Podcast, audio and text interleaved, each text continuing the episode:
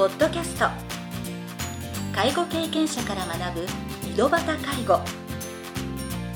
この番組では親の介護を乗り越えた方や実際に現在介護をしている方また医療や介護サービスを提供している事業所の方々をお招きしゲストの方々に介護をする中で学んだことなどをお伺いします。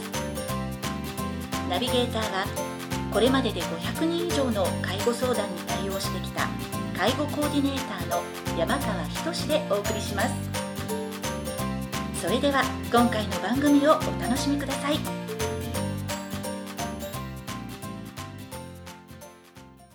皆さんこんにちは。第79回目の井戸端介護を始めます。今回から早々メモリアル代表の立石光一郎さんをゲストとしてお招きしております。立石さんは地元の葬儀社や葬祭関連の会社で20年間勤務。その後お客様にとって思い出に残る最高のお葬式を手掛けていきたいという思いから2012年に家族葬専門葬儀社の早々メモリアルを設立されました。現在はお客様の要望に応えるために永代供養墓葬を建立。その他遺品整理や委託散骨のご依頼などにも対応されています。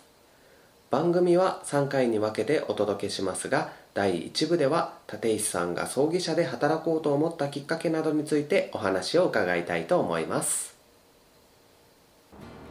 それでは第1部を始めさせていただきます。まずは立石さんが葬儀社で働こうと思ったきっかけを教えてください。えーきっかけはですね、まあ、この仕事を知ったのはあーもうだいぶ前になるんですけど、はい。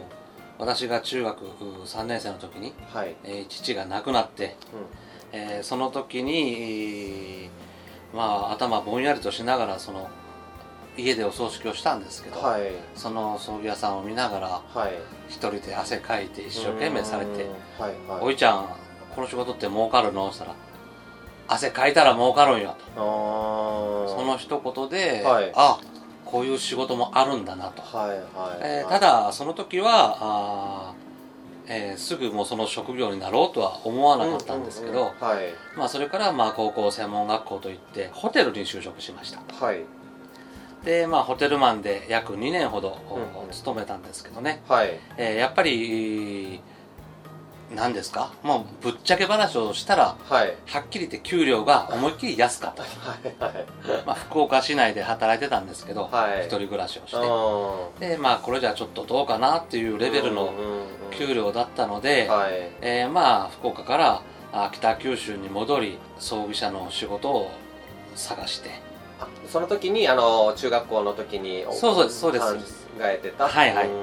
そしてまあたまたま新聞広告で、はい。えー見つけた葬儀社に応募してはい。たまたま私一人だけ受かって。結構じゃあ応募はたくさん？その時聞いたのは、まあ、やっぱり50人ぐらい応募来られたみたいですね。その中で一そ人の中で。なんかねまあその時の選んだ選んでもらった理由とか、まあ後ほど聞いたら、はい鉛筆を転がして、はい。たまたまあんたになったんよと言われましたけど。まあまあはいはい。あまあ秘密になったということですね。そうですね。れはまあえ葬儀社、あ。うん、そうですね。光るものがその時なんか熱い思いとかを感じたんじゃないですかね。面接の時に。面接の時、そうですねやっぱり、うんまあこれから。父親のエピソードとかそれもあるし、まあ、高齢化社会に進むにあたってはい。いい仕事かなと思いましたね、うんはい。その中で、まあ、ご就職されて、はい。立石さんの名馬ブログも拝見したんですけど、はい。え初めは ブログにも書いてたんでですね。もうあの失敗かなと思った職場で 6年ほど勤務されたっていうことでしたが、はいまあ、その中で、まあ、仕事を続けられた理由などがあれば教えてください。あはい、えーとまずあの失敗かなと思った理由ですね。はい、これはやっぱりまあ一般の企業ですからうん、収益を上げるのはまあ当たり前のことですよね。はい。そしてやっぱりその会社の体制がはい。お客様からの売り上げを上げる人がうん。評価される。はいお金をたくさんお客さんからもらってきた人が偉いみたいな。あそういう。喜んでもらえたとかそういう評価基準が。そういうのはまだ二の次でしょうね。へー。でやっぱりそこになるのでなんか違うぞと。はいはいではい。まあ確かに給料面は抜群に良かったです。ホテルマンに比べたら。あもう全然いいです。全然違う全然いいです。はいはい。そしてやっぱり、えー売り上げが高い社員ほど、うん。昇給とかもうんたくさん上がっていて、でも私はそのお客さんからはねそれはこんなにもらってもいいなんかそうですね、うんもらいににくいわけじゃないけどそういうのをやっぱり苦手であー。あまりもらわないようにとかできる範囲のことをうん。してもらったらこちらも、こっちはもう精一杯するというはいスタンスで行ってその代わり私はリピーターあがあ社内でナンバーワンやった。はいはいはい。それでまあそのなんです？売り上げをたくさん上げる社員とお負けないぐらいの昇給とかもあったし、はいはい。役職にもついてました、だけどやっぱりそういった仕事をやっぱりうんずっとは続けられないんですよ。うん。やっぱ心に嘘をつくというかうん。立場が上がるにしろ今度上からの何ですかね命令というか あとは下が下の人からの立場のもあるしはい。仕方なくね少しでもやっぱり売り上げ上げるようにと。かなりそんなストレスを抱えてたというかまだ20代ですよねもう20代ですよ。うん。20代20代半ばぐらいですね。はいはいはい。22でこの業界入りましたから、はい。まあその中ででまあ、うん。ね仕事を続けられた理由、はい。これはやっぱりお客さんからのそのあなたにお世話になってよかったよとか、はいはいそういった、まあ、アフターでいろいろ問い合わせがあったりはい。頼りにしてもらえるそういうのがやっぱりあったから続けてきたかなと思いますねでもあの葬儀社でお勤めの方ってやっぱり大きな会社になると、まあ、やっぱ営業の方もたくさはい。んいらっしゃるっていうこと、要は現場にもいながらはいはい。お仕事も取る人も両方同じ、うんそうどっちもやるっていうような、はいはい。初めてその、ね、相談する方から見たらやっぱりつく営業マンによってはいはい。提案が、まあ、もまあう全然違うと思います。全然違ううはい同じ会社なのに。ああ違いますね、えーうん違いますね。まあ、そういったところではね一般の方はなかなかそういった情報を知られてないのでそうですね。もうその裏側をずっと長年見続けた中で、やっぱりどうしても上司とか会社の方針には、そうですね。うん。もううんそうですね。自分だけでだったらね成好績がきにできるんですけどね。うん。やっぱり会社の中の立場もあるし、はい。うん。まあ、居づらさを感じてそうですね。もう後半はかなり言いづらくなってきましたね。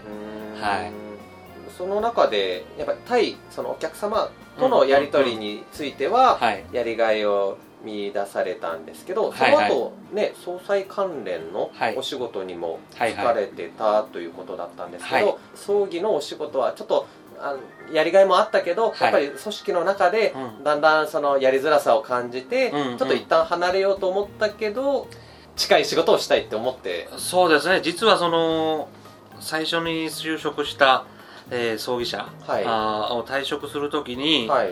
私ライオンズクラブとか行かされてたんですけど、はいはい。会社のはい。命令で、はい、それで、えーその付き合いで、うん。えー独立しないかという話はありました。あ言われてたんですか？はい。へそれでえー資金面はいくらぐらいまでは出してあげるからと、えうんうんで私もまだまあ若気の至りですよね、うんはい。えーそれに乗ってあそうですか。で一生懸命下調べしてはいまあそういうね準備をしている時に、うん。えーうちのあの子供がちょっとできてですね。はい。で子供ができたそれしかもあの三つ子なんですよね、はい。今現在も三つ子なんですけどはい。三つ子の子供ができてはい。これ冒険できるかなと はい。思ってそこはやっぱりもうお断りして。うん。今はもう自営業でしてますけど、はい。その時はまだやっぱりそういった考えはないから、うん。どっかに就職がし就職をした方がいいかなと思ってまあ安定し安定を狙ったというかですね、はいそして、えーまああ総裁関連の、まあ、霊柩車の会社ですけどね、はいはい。そこに入りました、うん。はい。まあ、そこで約6年はい。ほど勤めてはい。その後は今の仕事のお準備期間というかもう独立するつもりでそうですね。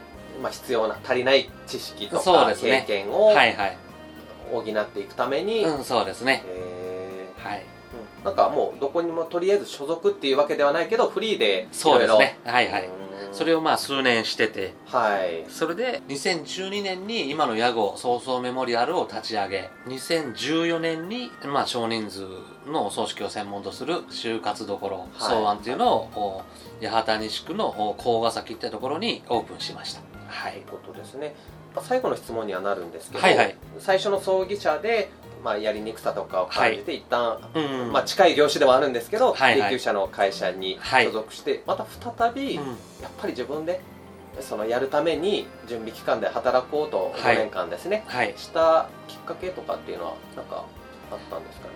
あやっぱりあの変に思われるかもしれませんけどはい。お葬式が好き。ままあありがとうの重みとか、はい。あーまあお世話するのが好きとかさまざまな思いがあるんでしょうけど、うん。やっぱりお葬式が好きなんでしょう。んうん。はい。いろいろ携わってた中で、はい。本当多分一生懸命されてたから、ね。あのお客さんも本当に喜んでくれてたっていうのを20代の時にうそうですね。たくさん経験したから、うんうん。やっぱり一回転職した後も、うん。未練があるというか未練じゃないけどやっぱ思いはあったんですよね。はい。その時はやっぱりまだ子育てのそうですそうです。不安とかもあったから、はいはい。不安っていうかあ。大丈夫かなっていう思いもあったから。そうですそうです。うん。はい。でそこでだんだん子育てもうん。少しずつ順調に落ち着いていって、はい。もうこれは今度自分のチャレンジだと思って、そうですね。えー起業されたということですね、はい。ありがとうございました。はい。今回は立石さんが葬儀社で働こうと思ったきっかけなどについてお話を伺いました次回第2部では葬儀社選びのポイントなどについてお話を伺いたいと思います。それでは次回の配信をお楽しみに。今回の番組はいかがでしたか？この番組ではリスナーの皆様からのご質問なども受け付けております。メールアドレスはひとしの h 小文字で h. 山川19アットマーク。gmail.com h. 山川19アットマーク。gmail.com です。それでは次回の配信をお楽しみに。